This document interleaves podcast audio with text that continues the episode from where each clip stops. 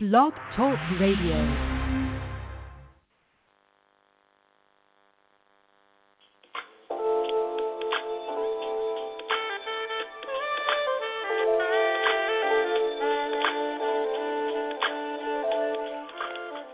To Free on the Inside, your host, Mr. Joy Lewis, and this is the day what the Lord has made. Let us rejoice and be glad of it.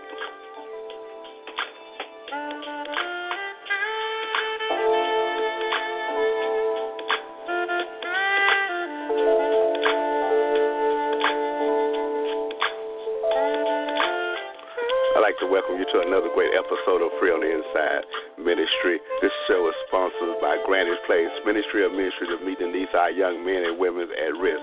We want to say hello to Beverly Beasley and her staff over at Granny Place Ministry. Want to say hello to Pastor Kevin. He hosts our upcoming conference in about four months. Here we are. Is that time once again? We have it our conference. This time is uh, uh, we we embedding women in our conference, so uh, we give you more information about it. We'd like to for you to come out. We inviting you personally to be a part of this year conference. We've been doing this a number of years, but you know what? It might not just it might not just be the same without you. I'm gonna put it that way. I am inviting you. We have a great time each week. Uh, each week we're on this show. We have a great time each year that we put together this conference. And we thank God for allowing us to do that. We thank God for the men and women that uh, that uh, uh, that make themselves available to come out. We'll have some great uh, sessions, uh, teaching, words of encouragement, and good food. So again, that's going to be May the 18th. We encourage you to come on out and be a part of that conference. Um, I don't have a guest this morning. Uh, but my co-host will be on here shortly, Brother Richard Daniel. And we're just going to encourage you with words and with song, and we're going to do something with uh, uh, with uh, of, of Martin Luther King this morning. I'm sorry, I got a little bit distracted. That the phone lines are lighting up here, so we may bring some uh, callers in shortly.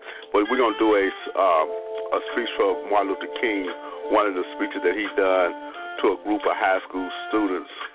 This was back in. Um, some time ago in October of 65, I believe it's the date on it. I may have that wrong, so let me look that up and get get it right here. And so we'll we'll be back with you shortly to give you more information on that. But we're gonna have that speech coming up here shortly here. But again, that calling number is 310-982-4126. And you too can be a part of the program. Again, that calling number is 310 982 4126. And I'd like to encourage you to come on out and be a, uh, come on online and be a part of what we're doing here. Today we're going over to the Cottrell House. This is our third year going over there. We go there once a month, and we do uh, what, what the ministry uh, that we do is words of encouragement. Then we also do a birthday uh, celebration. The young men have birthday and they're incarcerated, so we want to let them know that they still valuable. Let them know that uh, that God has forgot about them. Along with the birthday uh, presentation, we also uh, develop some life skill courses. Some of the courses that we taught them was about how to tie a tie, so, uh, about gardening. We're gonna start up our garden again. This is our third year with our garden, and so we're excited about that. The, the young are excited about the garden, and then we always get a new group of young men, so everything is always fresh. And that's what the word of God is. I don't care how many times you done heard it or been exposed to it. It's always fresh, or it should be fresh in your life. But uh, we're gonna um, again give out that call in number. Number is three one zero nine eight two forty one twenty six, and you too can call in to be a part of, uh, of the program and voice your opinion and let us know what's going on with you. You know, cause your thoughts and your comments are, is is valuable and worthy. And so uh, at this here time here, we're going to go ahead and, and, and do the Martin Luther King speech here that's going to come up here. But again, I'd like to get out that call in number. The number is 310 uh, 982 4126. That, that call in number for you two to call in to be a part of the show is 310 982 4126. Again, that number is 310 982 4126. And this speech is from Martin Luther King at at Burnett High School in in Philadelphia, October the 26th, 1967. So enjoy this short speech by Martin Luther, uh, Martin Luther King Jr.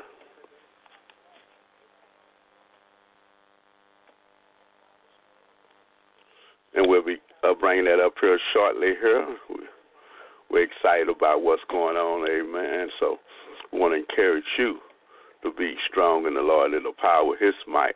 And we are uh, we uh, looking forward to brother uh, brother Daniel uh, coming on here shortly here and give us his opinion regarding things that's going on in his life and life of the ministry.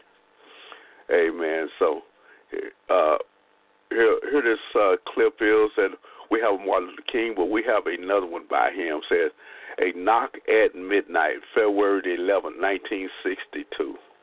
February 11, 1962, with Martin Luther King. So kick back, enjoy, and be back with you shortly.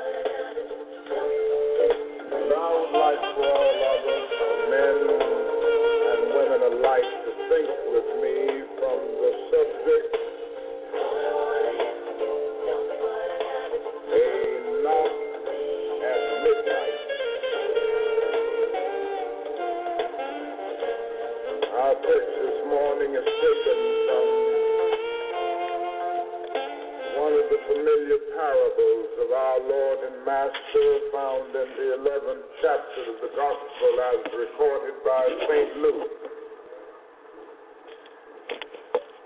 It begins at the fifth verse. And he said unto them, Which of you shall have a friend? And shall go unto him at midnight and say unto him, Friend, lend me three loaves. For a friend of mine in his journey is come to me, and I have nothing to set before him.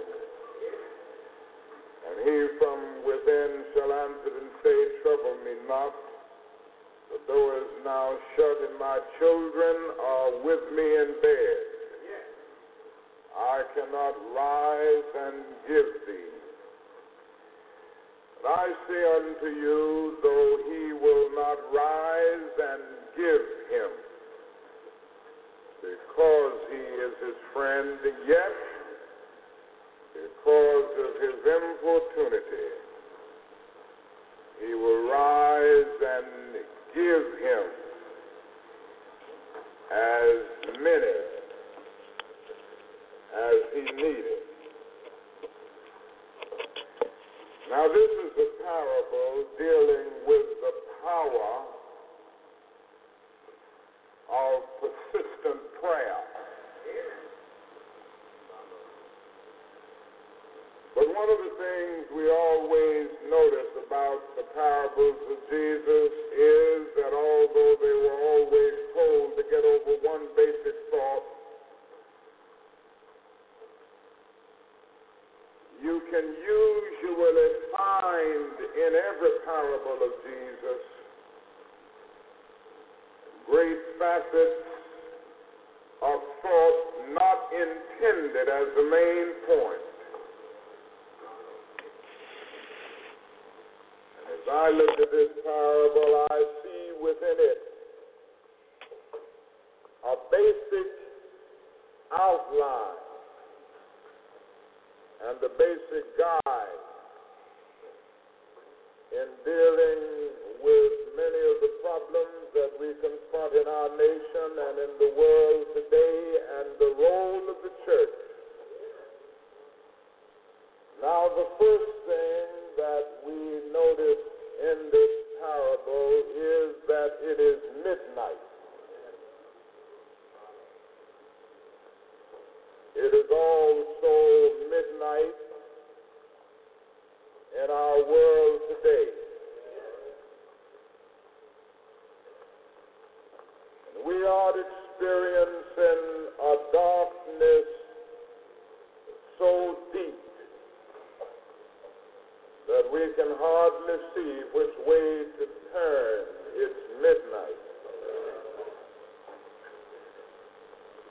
It's midnight in the social order. Now, the Middle East has had the headlines over the last few days, but it should not all cause us to forget that there is another war. the futile, bloody, costly war taking place on Asian soil. We look Vietnam and what do we see?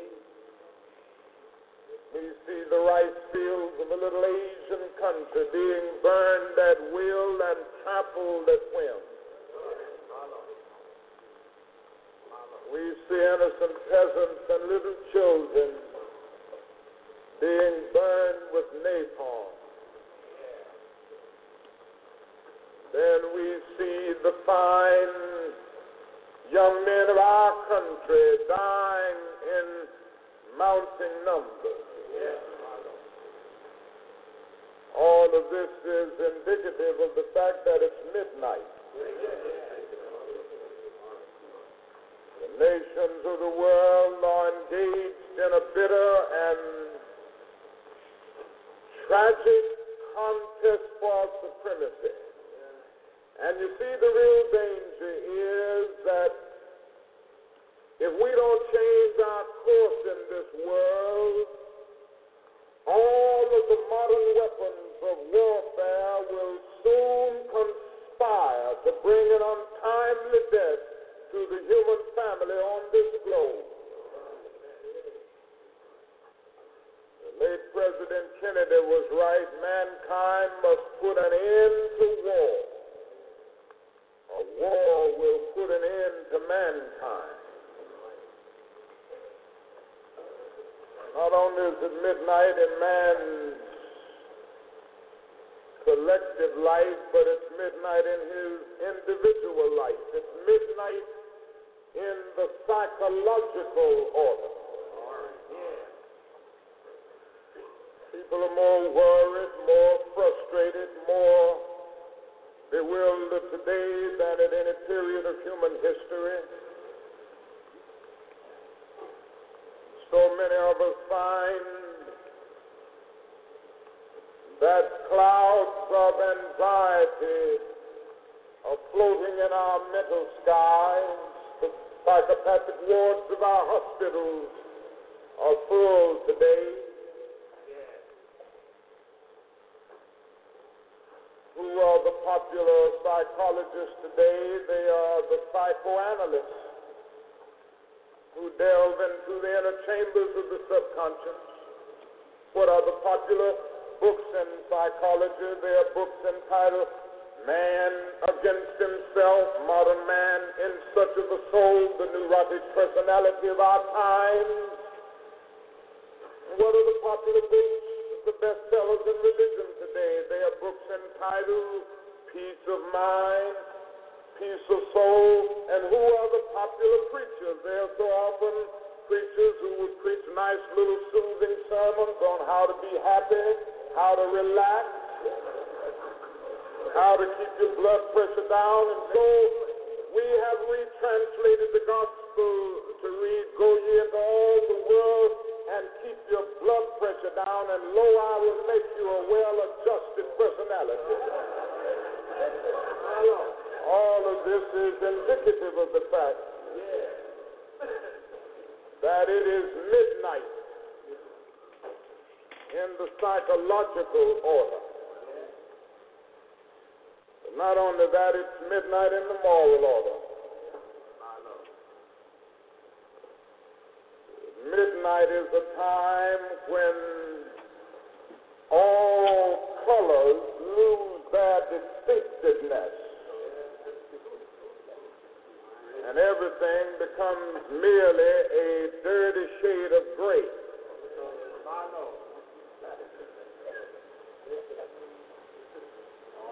In the sense of the moral order, midnight is the time when all moral values lose their distinctiveness. So in our world today, for so many people, there's nothing absolutely right, nothing absolutely wrong. Just a matter of what the majority of people are doing.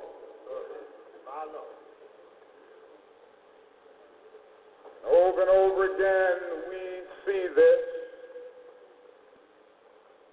Most people live by the philosophy everybody is doing it, so it must be all right. It's midnight in the moral order. And you know, midnight is a time when uh, everybody's trying to get by. And this is exactly what we have done so often. We have ended up with our ethical relativism, feeling that the only thing right is to get by. And the only thing wrong is to get caught.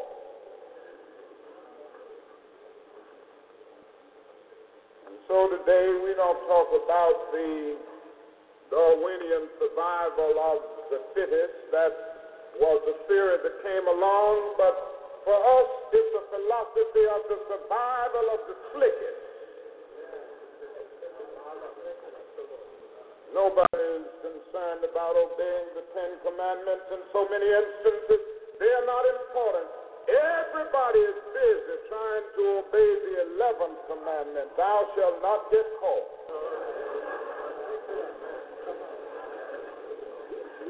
According to this tragic philosophy, it's all right to lie, but just lie with a bit of finesse. It's all right to exploit and rob, but be a dignified exploiter so that when you do it, it becomes embezzlement rather than just stealing. It's all right even to hate, but dress your hate in the garments of love and make it appear that you are loving when you are actually hating. Just get by.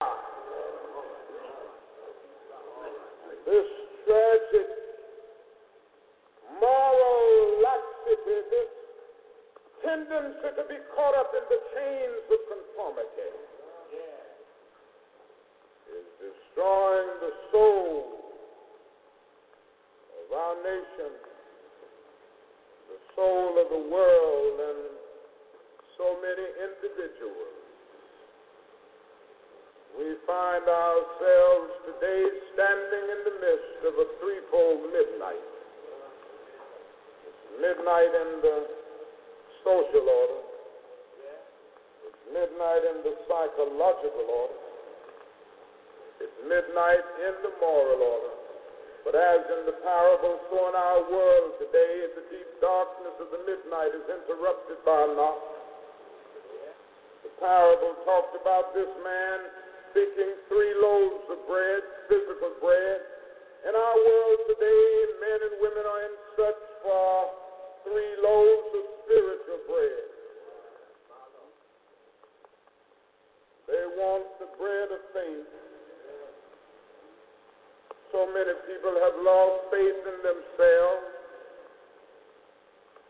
They've lost faith in their neighbors. They've lost faith in God. And in the midst of this faithlessness, they find themselves crying out, Lord, I believe, but help thy mine unbelief. They want the bread of faith. Then that is the quest for the bread of hope. Everybody needs this bread. Everybody wants it. When you stop hoping, you die. And yet, so many people have lost hope today. They feel that they have nothing to look forward to. So many young people have lost hope. They have become cynical. They see all of the problems of the world. So many young men feel that there's nothing to look forward uh, to in life but going to the battlefield, giving one's life maybe in something very futile. They look around the world and they lose hope. So many people find themselves crying out with Shakespeare's Macbeth that life is a tale told by an idiot full of sound and fury, signifying nothing. So many find themselves crying out to the philosopher Schopenhauer that life is an endless pain with a painful end. So many find themselves crying out with Paul Laurence Dunbar, thrust of bread and a corner to sleep in, a minute to smile and an hour to weep in, a pint of joy to a peck of trouble, and never to laugh that the moans come double, and that is life. In the midst of this hopelessness, men and women reach out for the bread of hope. Then that is the quest for the bread of love. Everybody needs this bread. We need it in two ways. First, we need to learn how to love. Great problem of mankind today is still that there's too much hatred around. More than anything else, we've got to learn to love. In America, the white man must love the black man, and the black man must love the white man, because we are all tied together in a single garment of destiny. And we can't keep having riots every summer in our cities. We can't keep having all of these problems all over our nation. Our white brothers must understand that we are too poor. And the federal government has enough money to get rid of slums and poverty and get rid of these conditions that make for riots. There's no point in continuing to make up excuses. Our white brothers have got to come to see one thing. We are in America and we are here to stay, and we've got to learn how to live together. We ain't going nowhere. That's the basic need in this country. There are 22 million Negroes that we have counted up. The census figures give us that. Now, they don't take under consideration the number of Negroes that ran when they saw the census man coming, thinking it was somebody to collect the bill.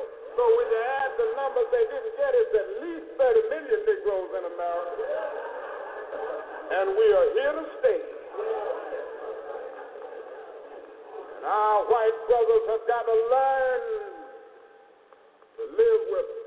Now, in our anger and in our to the oppression and the hatred that we face, we must not, you know, turn around and do the same thing. See, you never solve one problem of tyranny by substituting a new tyranny. The doctrine of black supremacy is as evil as the doctrine of white supremacy. God is not interested merely in the freedom of black men and brown men and yellow men, but God is interested in the freedom of the whole human race. The creation of a society where all men will live together as brothers, and every man will respect the dignity and the worth of human personality. And the one way that every man would be able to do this is to remember that one word that Jesus talked about so often. That is the word love. So in the midnight hour, the life of our world and our nation, I see men and women by the thousands running toward the church of God, trying to get the bread of faith, the bread of hope, and the bread of love. Now go with me a little further, if you will. You remember when that man knocked on the door? The man on the inside said in substance, Don't bother me. I'm busy. My children are in the bed and I'm engaged in something else. Don't worry me. So that man from within left the man on the outside disappointed at the hour of his greatest need. And oh, my friends of Mount Zion, I come to you this morning having to honestly admit that the church often left men and women disappointed at the greatest hour of need, the hour that they needed bread most. This recording is briefly interrupted at this point. I stood in Westminster Abbey not long ago in London, that great cathedral of the Church of England. And I had a marvelous experience on the one hand, an enrapturing experience. One cannot help but be moved by the beauty of the architecture with all of its Gothic outpourings. On the other hand, I had a sad experience because I had to remember that there was a day when they could honestly say that the sun never sets on the British Empire. They could say that because more than 785 million of God's children were dominated by the British Empire. And the Church of England never took a significant stand against colonialism. And I stood there in Westminster Abbey over the tombs of kings and queens that had been buried there. And I said to myself, the church can die a result of the judgment of God, as a result of refusing to stand up against evil.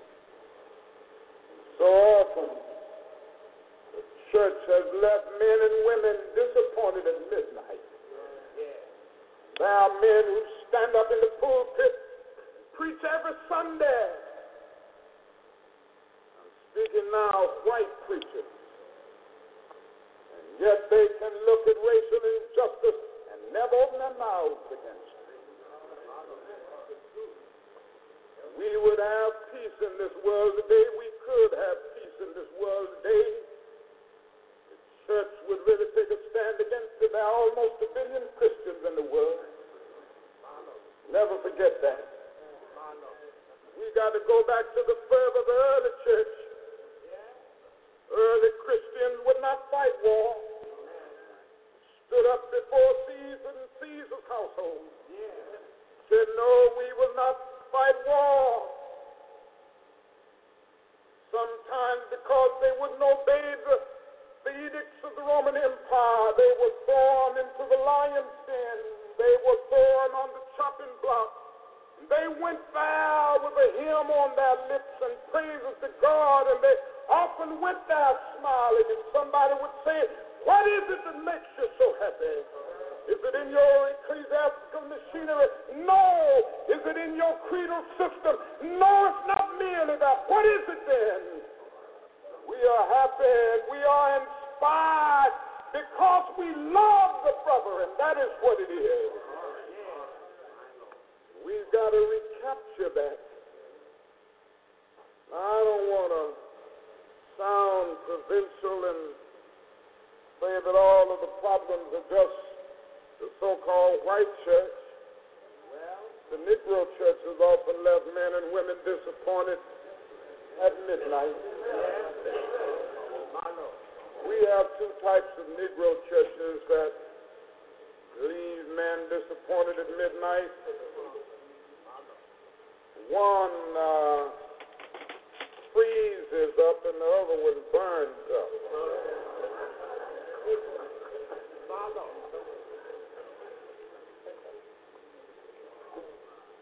Now, the one that freezes up is that church, you know, that says it's a dignified church. And uh,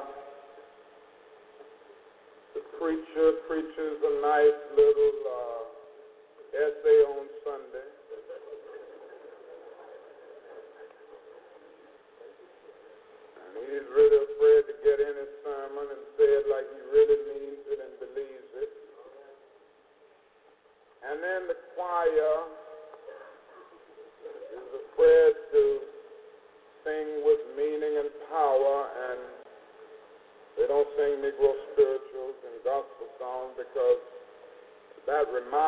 Reminds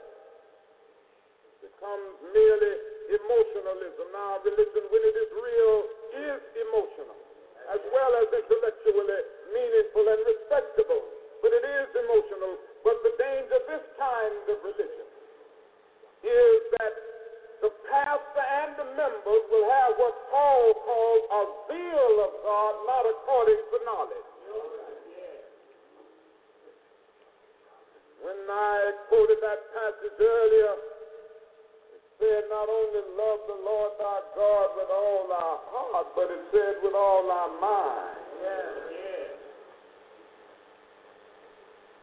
The other danger of this kind of church is that everybody involved will become so caught up in the irrelevant that they will not be concerned about the day to day problems. It seems that I can hear the God of the universe saying, Don't play with me and don't play with my people. Seems that I can hear the God of the universe speaking to the Negro church and the white church also. He's saying, My people are hungry. They're in need of bread. Don't play with me and don't play with them. They come at midnight seeking bread provided for them. You don't do that, I won't hear your beautiful answer. You can preach your eloquent sermons. You can pray your powerful prayers, but I won't hear any of it. Because your hands are full of blood. The thing that I'm concerned about is that you will let justice roll down like waters and righteousness like a mighty stream. And if you want to know what it is that I require of you, it's simply this do justly, love mercy, and walk humbly with thy God. This is what I require. We must never leave men and women disappointed at midnight come on with me a little further, and I'm about to close out, but there are one or two other things I want to say. The interesting thing is that after that man knocked on that door, the man on the inside uh, didn't open the door. The man on the outside kept knocking. The passage uses a big word, importunity. Importunity means persistence, perseverance. It means, you know, to, to keep on keeping on. It means staying with it. It says that that man just kept knocking. Now, if you would allow me to use my imagination a minute, I'll tell you why he kept knocking. Well he realized that some bread in that house. You see, if he had thought for one minute that there wasn't any bread in that house, he would have gone on to the, to the next house. He wouldn't have been wasting his time around there after he had been disappointed if he had thought there was no bread there. But deep down within, that man knew that there was some bread in that house. No, this is what we must hear today as a church. This is what I want to leave with the men here this morning and all of the members. Mount Zion, you have the bread of life. Well, keep the bread fresh. Don't get, don't let it get stale because somebody is coming by here to try to find a little bread. Some young man disillusioned about life is going to come by here one day to try to get the bread of faith and the bread of hope, keep it fresh. Some young person who has made a mistake in life, caught up in tragic guilt feelings, will come by here one day. Somebody who's made a mistake, some young person who tried to drown the guilt by finding an answer elsewhere. They tried to find it in the nightclub, they didn't find it there. Tried to find it in excessive drink, they didn't find it there. They tried to find it in sex promiscuity, they didn't find it there. But one day they're coming by here. Wanting the bread of forgiveness, and, and you've got to keep it fresh enough to let them know that there is a fountain filled with blood drawn from Emmanuel's veins. Keep the bread fresh. One day, some old person is coming by. Someone who has been through the morning of childhood and the noon of adulthood, and now they are moving toward the evening of life. They're worried about bad health, they're worried about death. They need a little bread to tide them over. One day they're coming by. Keep the bread fresh enough to let them know. They don't have to worry about death if they love God. Keep the bread fresh enough to let them know that death is not a period which ends this great sentence of life, but a comma that punctuates it to more loftier significance. Keep the bread fresh enough to let them know that death is not a blind alley that leads the human race into a state of nothingness, but an open door that leads men into life eternal. Keep the bread fresh enough to cry out one day. I am persuaded that neither life nor death, angels nor principalities, things present nor things to come, can separate us from the love of God which is in Christ Jesus our Lord. Keep the bread fresh. We have the bread of life in the church. Our job to keep it fresh. We're coming on home now. But I don't want to sit down for fear. You may go away despondent. I talked about midnight. Talked about darkness. And my last point is that man who knocked on the door was just trying to get enough bread to tide him over until the dawn. He knew that morning would come. And I want to leave you this morning letting you know that however dark it is now, morning will come. Therefore, I'm not worried about tomorrow. There is the pendulum swinging in life, I guess. Between darkness and light, midnight and morning. And our slave foreparents taught us so much. And that beautiful sorrow song, one of which you sang so beautifully this morning. They looked at the midnight surrounding their days. They knew that there was sorrow and agony and hurt all around. When they thought about midnight, they would sing, Nobody knows the trouble I see. Nobody knows the Jesus, but pretty soon something reminded them that morning would come, and they started singing, I'm so glad that trouble don't last always. This is it, my friend. I get kind of disillusioned about the race problem. I get worried about Alabama, and I get worried about Georgia, and I get worried about all of these other places, and I get worried about the white backlash. Then ever and again, I'll go back to Alabama. The voice says to me, God has not yet turned his world over to Governor Wallace. And I can hear another voice saying, earth is the Lord, and the fullness thereof. Morning will come. Centuries ago, Jeremiah, the great prophet, raised a very profound question. He looked at the inequities around and he noticed a lot of things. He noticed the good people so often suffering and the evil people so often prospering. Jeremiah raised the question Is there no balm in Gilead? Is there no physician there? Well, centuries later, our slave foreparents came along and they too confronted the problems of life. Had nothing to look forward to morning after morning but the sizzling heat, the rawhide whip of the overseer, long rows of cotton. But they did an amazing thing. They looked back across the centuries.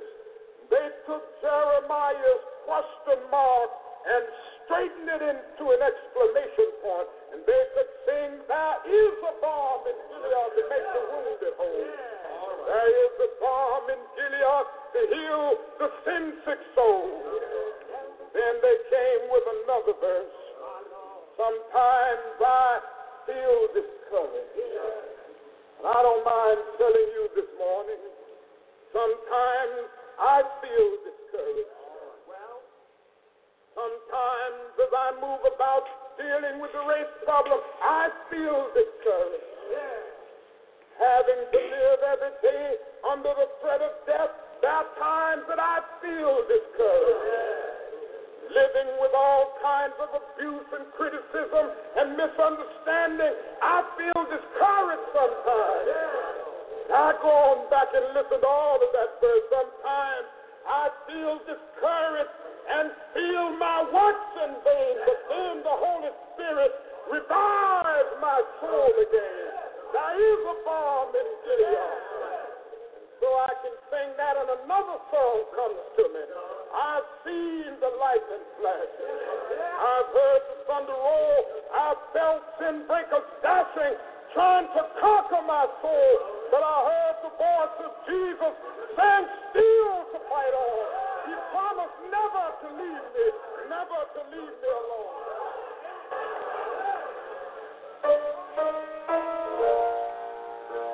All right, what a great message that we had there from Dr. Martin Luther King. A knock at midnight. We pray that you enjoyed that message there. We're going to uh, dedicate this show to Martin Luther King. Uh, last uh, Monday was uh, designated as Martin Luther King Day. We pray that you had an opportunity to do something to give back, that you had an opportunity to encourage someone else to be strong in the Lord. You're listening to Free on the Inside, your host, Minister Joel Lewis, and I am so glad to be here. The call in number is 310 982 4126. Again, that number is 310 982 4126. You too can call in and voice your opinion and tell about uh, how uh, the activities of Dr. Martin Luther King and the other patriarchs of freedom changed your life, changed your life, changed the lives of your family. You know, as we go on with the uh, re- uh, remainder of the show here, we want to continue to uh, honor Dr. Martin Luther King on the day that was set aside for him, and we're going to uh, play another uh, powerful speech by him. We're going to pull one up here shortly, and we want you to be encouraged to uh, uh, and go out and do something for somebody, you know, and and just help change a life, help change a life in Jesus' name here. And so I'm pulling up a, uh, one of his speeches right now. I don't see the one that I want, so we're going to just continue to talk just for a moment here. Again, uh, uh, our ministry is going over to the Cottrell House to encourage our young men to be strong in the Lord. We have a couple of birthdays that we're going to honor uh, today, and we also have a, uh, a, a presentation that we're going to give them. We're going to talk to them today out of the book of Mark, the ninth chapter here, and it says that uh, if you only if you only can believe, all things are possible. We're going to talk about dream chaser. We want our young people to continue to chase their dream, continue to chase the goal and the vision that God have given them through men and women of faith. We want to encourage those men that the best is not uh, uh, have not passed them by. I'm saying those men because they're young boys now, but one day they're gonna be men. One day they're gonna be sitting in my spot. One day they're gonna be doing the things that I cannot do. And so we want to let them know that God is preparing them right today. We don't know what the outcome to be, but God knows. And so we want to encourage those young men to, to be about our Father business. We want to encourage those young men to pursue uh, a college education, uh, uh, pursue a trade school, pursue uh, things that are uh, that are uh, uh, uh, that are beneficial to their uh, to their well being. And so we want to uh, let them know that they can go to school. Let them know that uh, that they don't have to be overly concerned about their future. They need to be concerned about it, and, to the point that they need to be actively involved in in things around them. But they don't have to be uh, to the point where they just can't do anything. They just lose all hope because uh, you know it's not up to us. It's God that takes care of us. Okay, but we have to position ourselves.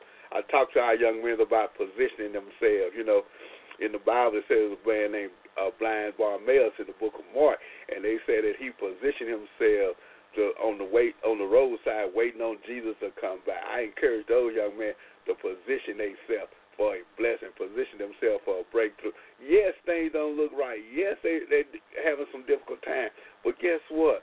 If God be for you, who could be against you?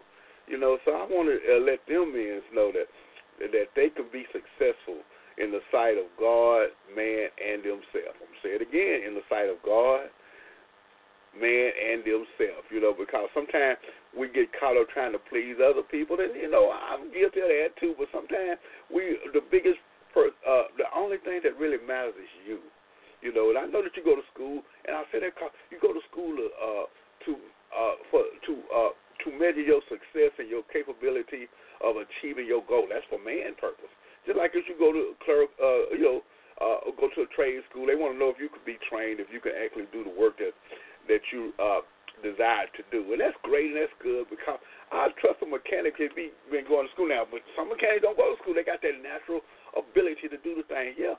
But if you got a shop and then you got one great big shop with several different bays, and then you got this little bitty shop and the guy had been doing the same thing for years and years. I'm gonna go to the big shop just to see if they, you know, keep up with the uh, with today's technology because things changes, things changes. So we want to be very mindful of that, and we want to let uh, our young men know that as the time changes, so should they change, and so should they continue to pursue the things that God put on their heart to do.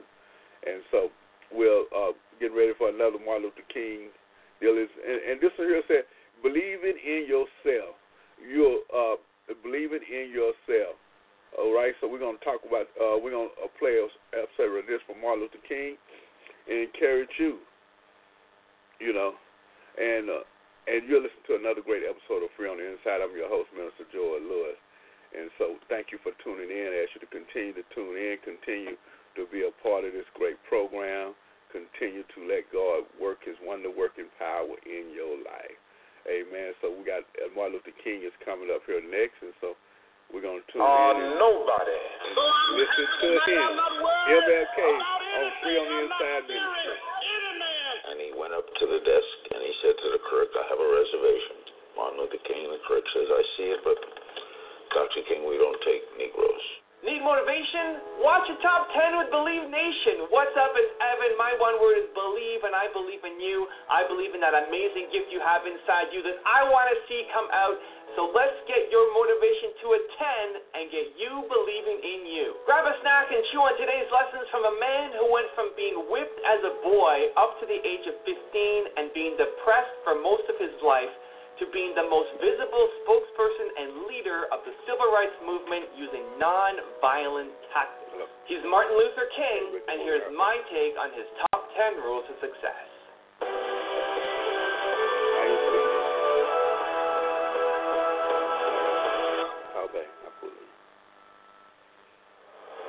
All right, let's kick it off with rule number one believe in yourself. I'm going to like this one. Number one in your life's blueprint should be a deep belief in your own dignity, your own worth, and your own somebodyness. Don't allow anybody to make you feel that you are nobody. Always feel that you count.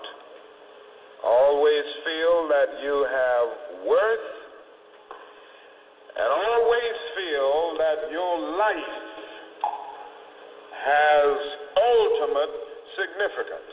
Martin Luther King talking about believe. I love it. I've never seen this clip before, and I'm so glad we were able to lead with it. Let's move on to rule number two be fearless.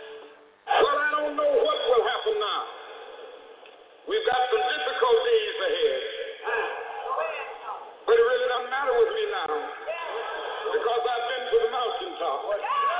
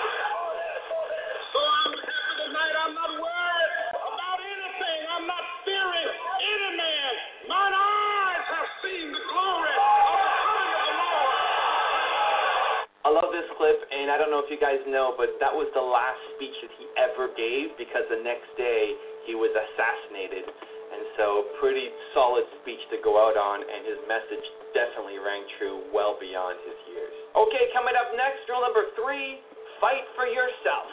I come here tonight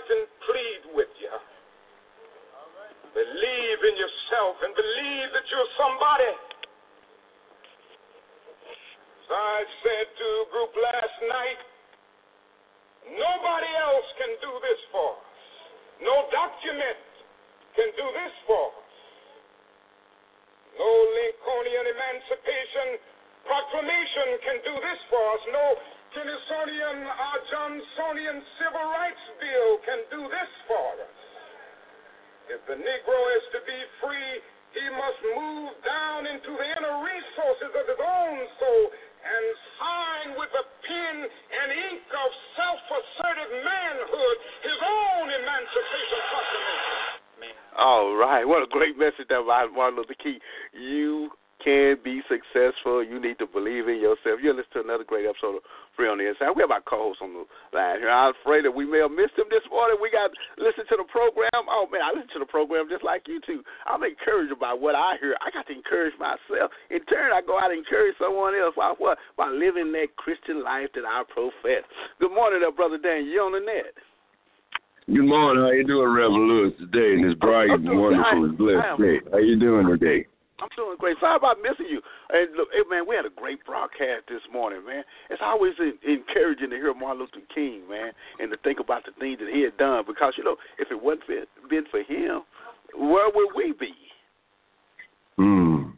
Yeah, where would we be as a people? You know, I was just listening to how he was talking about the different churches and the different techniques that the ministers do in the churches and how the churches uh, treat people and how they uh, uh, do things and how he said that some, you know, he went to England and he saw all those people and you know and the tombs of them and he said they just you know how they mistreated you know people you know and then on Sunday get up in the pulpit and they act like they high and mighty. Yeah. You know? Yeah. And I know, man, that's Mm. one of the pitfalls of our religion because people see it, see us, and then they say, hey, I saw you down here doing this, and I saw how you act in the marketplace, and I saw how you act on the job, and it kind of gives a a, a, a, you know, a bad experience to those that are, are not uh, in in the body, those non-Christians. But we, Yeah. but we, we, we have to do the best that we can. Yeah, we have to make a change. We got to be the ones that maybe to establish the change or uh, initiate the changes that what we want to happen. Because if not, everything Dr. King lived and died for, it will it would just be just just just wasted time. You know. And then you know, sometimes I, I I listen. You know, I'm not down in anything, but I listen to you know how they could go out on Saturdays and stuff when they have these parades and and and, and it's a lot of things that go on. You know, true enough, everybody's supposed to be happy and and glad because we have these freedom. But then again, at the same time, we there, but we're not really all the way there that we should be right now as a people. No, you know, we're not. We, the doors, we're not. yeah, you, and doors have so been true. Kicked ahead, brother. You know, and the doors have been kicking open, but seeing sometimes we as a as a, as a people, we still stumbling blocks on our own selves.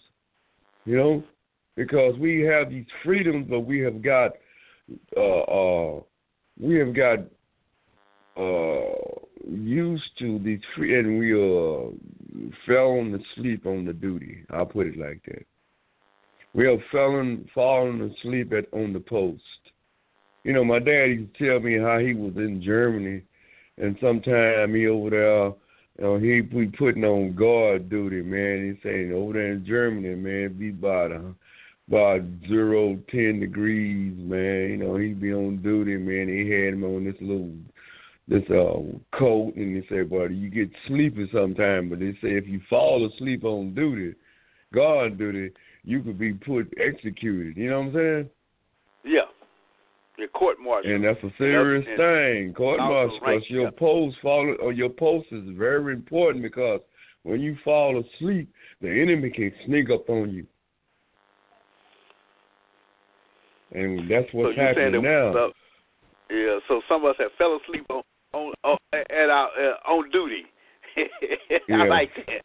I like that. I could probably Yeah. make a message out of that there, you know, and that, that is so true. Brother Daniel, you know, as we was uh, uh, honoring Dr. Martin Luther King, uh, you know, with the uh, uh, with with the speeches that he had done, it brings back to my remembrance of how uh, back many years ago, how we as a black race, we were very committed to the well-being of ourselves and our community and the nation as a whole. We all pulled together. We supported black-owned businesses. We supported the writers and the authors, and we supported uh, businesses in general. But now people just don't seem to have that support, and the people that we are supporting don't care about us. You know, you go to a place if you ain't if you short a dollar, they say no, you can't have this. If you short cents, they said, "No, you need to get out of here and come back with the right amount of money." But in the in, in Yeah. the neighborhood I grew up in, and you grew up in, and we were short some money. The guy said, "Okay, I know you you're a customer, and I want to and I value you as a customer. And then if things wasn't right, we Mhm. can take stuff back." And now you buy something out Yeah. the store, you walk out, you say, "Oh wait a minute, this ain't what I want." You turn right back around and go back to the same guy. He's like, "Wait a minute, I'm not taking that back." Well, I just want another one. No, you got that, but I don't want it back. No refund, no refund, no refund. Yeah. yeah. And you know, and Yeah. that's disheartening. Uh-huh. And then we keep on supporting places like that. So they say, Hey, I can do what I want to them because they I got their business. They they're not gonna go anywhere else. And, Yeah. and it's a really a Well, see, disservice to just what, but what I was saying, that's why I go back to that point we were saying. That we were saying, Reverend Lewis, that we fell on to sleep. We fell asleep. We let these other folks come into our neighborhoods and basically take over. You know, I'm not Yeah, down in it because I, I believe that everybody has a right as being a uh, as Americans in order to prosper and have prosperity and have good jobs and to be able to be a in, you know, you know, have their own businesses and stuff like that. But but what I'm saying we we fell asleep and we let them sneak Yeah. up on us. Yeah, we Yeah. did. And, and, and you know, and, and it's not so much as uh that we, that the people that are outside our culture and our race is being successful that we're not being successful ourselves and we're not being committed. I could have a tire shop, but I got I drive several cars. Why am I having a tire shop? I go to a beauty shop. Or, I'm saying for a woman, and why couldn't a woman have a beauty shop per se like we have them on every corner and throughout the uh, neighborhood and around the country? You know, we're we're not being we're not available to have those businesses, those flourishing businesses, those businesses that have a longevity. You know, because we'll start a business two years later, the doors are closed, and someone else comes in, and they making Mhm. money that we say, "Wow, I just couldn't be successful." What what what about your Oh, business practice? Are you honoring your customers? You know, that's one thing about us. We have to Mhm. honor our customers, man. We have to take value in them. I'm not going to misuse Yeah. you because you're, you know, you're my livelihood. So if you're uncomfortable with something, if I need to change a little something, provided it's not jeopardizing my business, then yeah. If I got to get people in there that, Hmm. that treat our customer with respect, I'm gonna get somebody in there. I keep using you. I put you in the back where you don't you stack boxes or something. I bring somebody else out here that's that's gonna cater to the customer need until you develop. I ain't gonna fire you, but I'm gonna give you an Mhm. opportunity to develop. And that's what we have to do. Yeah. We so use we so uh we so uh easily uh, disqualifying people. You know, oh you didn't Yeah. catch on. You can't read the scripture Mhm. right. You're not praying right, so this ain't for you. You know, now let that person develop. And guess what? If they're not right for the Mhm. job, God will put in their hearts and they'll come to uh, a, a measure in their own mind. Hey, this isn't for me. But you not to make that call. Yeah, you you know, like uh I was learning that uh that's just one thing I like. Everybody learns at their own pace. Everybody develops on their own pace. You know, like uh, Yeah. I learned that when I first started going to school and learning how some kids, you know, you just don't down them because they don't learn at the same uh period of development. They they learn right later on. Everybody has their own point of uh of learning, you know, and Yeah. and you know, and then at the and at the end of the the the finish line, we all catch up together, you know. That's way it is and, and that's so true. And that's something that we have to learn to deal with each other. Because I'm going over to the juvenile department today, as I stated earlier, and we'll be talking about, uh, you know, believing in yourself. You know, the book of Mark, where Jesus said, if you only can Mhm. believe, all things are possible. But you have to pursue those dreams. Really- And being pursuing those dreams, you got to get educated and informed about the things you do. I want to be a mechanic, but so I mean that I got to study books on mechanic. I got to uh, apply myself. I got to get the tools. You know what I'm saying? I believe in that, but Yeah. I also something. There's some work that goes along with that. I want to be a musician, Mhm. but I mean that I'm gonna have to, uh, re, uh, you know, make myself available to to learn that craft, to study, you know, to practice. Yes, I believe I can do these things, but without that actually working, without that actually uh, being uh, uh, performing those things, uh, your your belief is just a dream. Yeah. You know, Yeah. and dreams can come true, but it's gonna be a lot longer. You know, with, you take a guy that's going to school to be, uh, you know, say a cook versus a guy that's just cooking at the house. He's gonna learn a different skill Mhm. while he's out there in culinary Yeah. school. You know what I'm saying? And then Yeah. the one that I watched the cooking show, and I see how she she makes some beautiful uh uh dinners and some desserts, but I don't know the ingredients. I don't know how you prep an oven. I don't know how you you know uh uh, uh set the pans with the oil and stuff. You know, and she said, yeah, do a cup of this, but she's not telling me what is the exact measurements and stuff. You know, so you can Mhm. learn those things, but it just takes a little longer. But if you got somebody Yeah. else that can say, hey, Yeah. this is what you do. This is a teaspoon versus a tablespoon. This is an ounce versus, you know, uh, whatever the measurements could be for cooking. You know, and so Yeah. we need, uh, we need to, uh, you know, we need those things, man.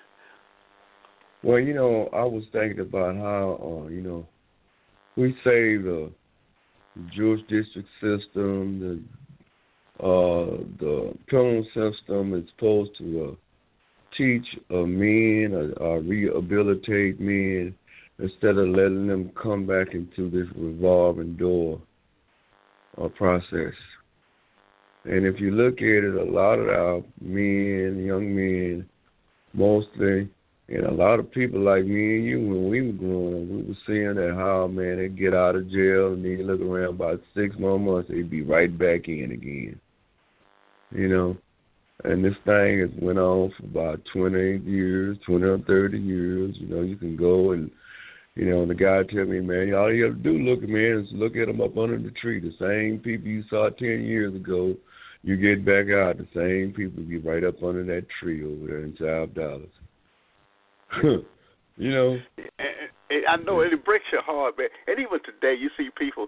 The tree is gone, but the mindset is still there. They still, they just still hang Yeah. around in a field that used to be flourishing with So trees they- what- and grass, and now it's flourishing with broken glass, cigarette butts, just a lot of waste, man. You know, and, So and what that's the, what they, what you know, the, what the people habitat. doing nowadays, they're they're destroyed. They're trying to destroy these uh holding ports or these uh places what they accumulate in because, but at the same time, ignorance is you know is a mindset. It's inside Yeah. your mind. Poverty is inside your mind. You know, basically, it's not in a situation. It's inside that person.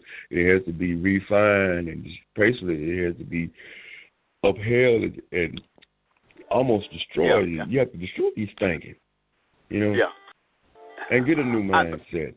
You, you, you know, Ricky, this is the year 2019, and it is no different than what it was in 1971, 1969. You know, just the the people have changed because of the process of time. You know, but things are still the same economic wise. You know, they give you money, but it ain't enough. You know, back then we were making a dollar sixty five cents an hour. Now you may be Yeah. making eighteen dollars an hour, but the cost of living is so that at eighteen dollars an hour equates to a dollar sixty five cents an hour.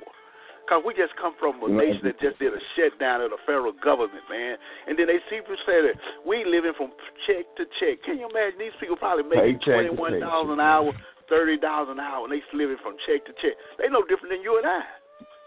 We have a Mhm. job that yeah, man, I make eighteen dollars an hour, but yet my bills out, you know, outpace my spend uh, my money. And so there's Mhm. an economic imbalance there because you got these people that are well off. They're not concerned with it. I'm not worried about gas. Yeah. You know, I don't even buy gas. I just got three. I, I got three cars sitting in the front yard. I got a driver that anywhere I want to go. out. You think I worry about gas? They get. You know, they I make sure I got gas before they even get me the car. The last time they ever did stopped at a gas station. hmm I knew one guy. He said he was he had a lot of money, but all of a sudden he, his bills started getting cut off. And he said, "Man, why's my bill cut off?" I said, "Man, I don't even worry about the bills. I got somebody else pay my bills for me. But if he did it, he's not doing his job. You know. So Yeah, basically, they they don't really care. You know. No, they don't. Because care. it's That's why they. they got other things they got to worry about. You know. Yeah, and, and that's why they are not overly concerned with people that are not making a, a payment. They say, oh yeah, they'll be all right. You know, they can just take some time Mhm. off work and treat it as a vacation. Hey, that's well as as well good, but if you ain't got no money, you can, you know you know we we done had vacation when we broke. We we got a vacation. We can't do that. You can't leave the house. You can't go out to the mall or dinner because hey, I'm I'm on vacation, but I don't have no money. you know, that's a that's a sorry vacation, brother. And so you know what like we what we do. going We got through now. Our, our nation right now is going through this uh, government shutdown. Uh, you see a lot of people right now, and you know, a lot of those controllers and the government people, man, they make pretty good money, Lewis. yeah.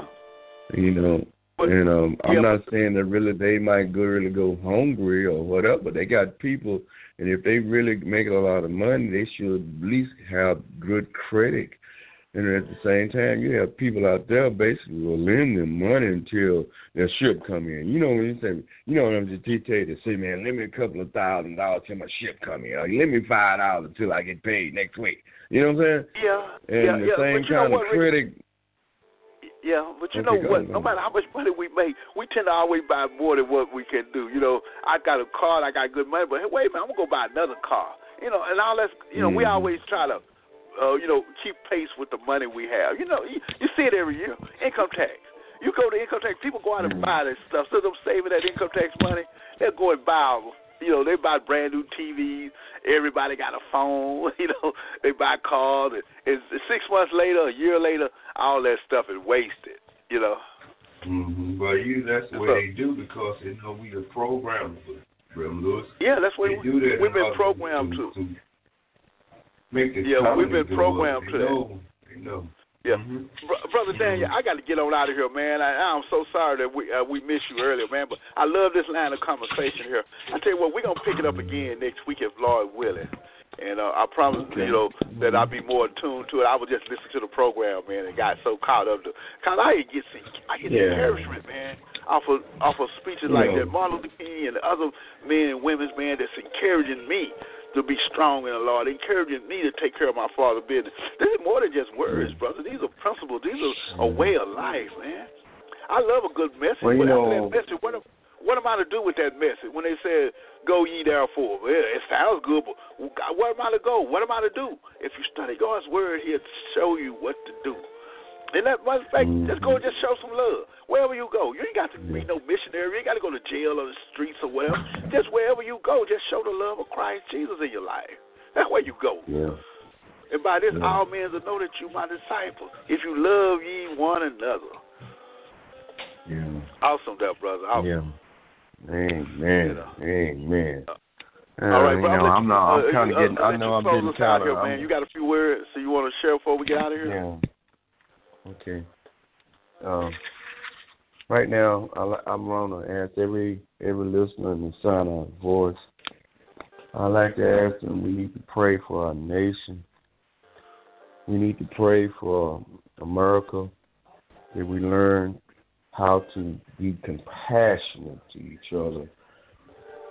Uh, despise the surrounding things that we're happening to us and what's happening to our nation, our government, to our people that is involved, and we ask to pull us, us together as a nation, as a nation of people, no matter what color or what race or religion, we all need to bind together as one in order to fight the opposition, which is the Satan that's making us be bold, road to each other, being being um, argumentative, wanting to fuss and wanting to argue and disagree with each other. We we counsel the spirit of disagreement, uh, disarray. We counsel it in the name of Jesus. We ask for us to pull together to be a nation of people. Let us be able to agree, agree to love each other. That's what I'm saying today, Reverend Lewis. Oh, that's Let powerful, us that be able to. That's powerful. love, Yeah. love Oh, those some great words to close out the program, man. I want to thank you once again for uh, for uh, helping with this program. You're our co-host, so thank you for coming on here as often as possible. And you know your voice is is always uh, a positive influence uh, to me and, uh, and to our listening audience, man. You're voice that's hurling in the midst of, of a storm and chaos, speaking of men and women, boys and girls, to be strong, be courageous, and fear not. Thank you, that brother Daniel. As we get ready to get out of here, man, we're going to close out the word of prayer. Gracious Heavenly Father, in the name of Jesus, thank you.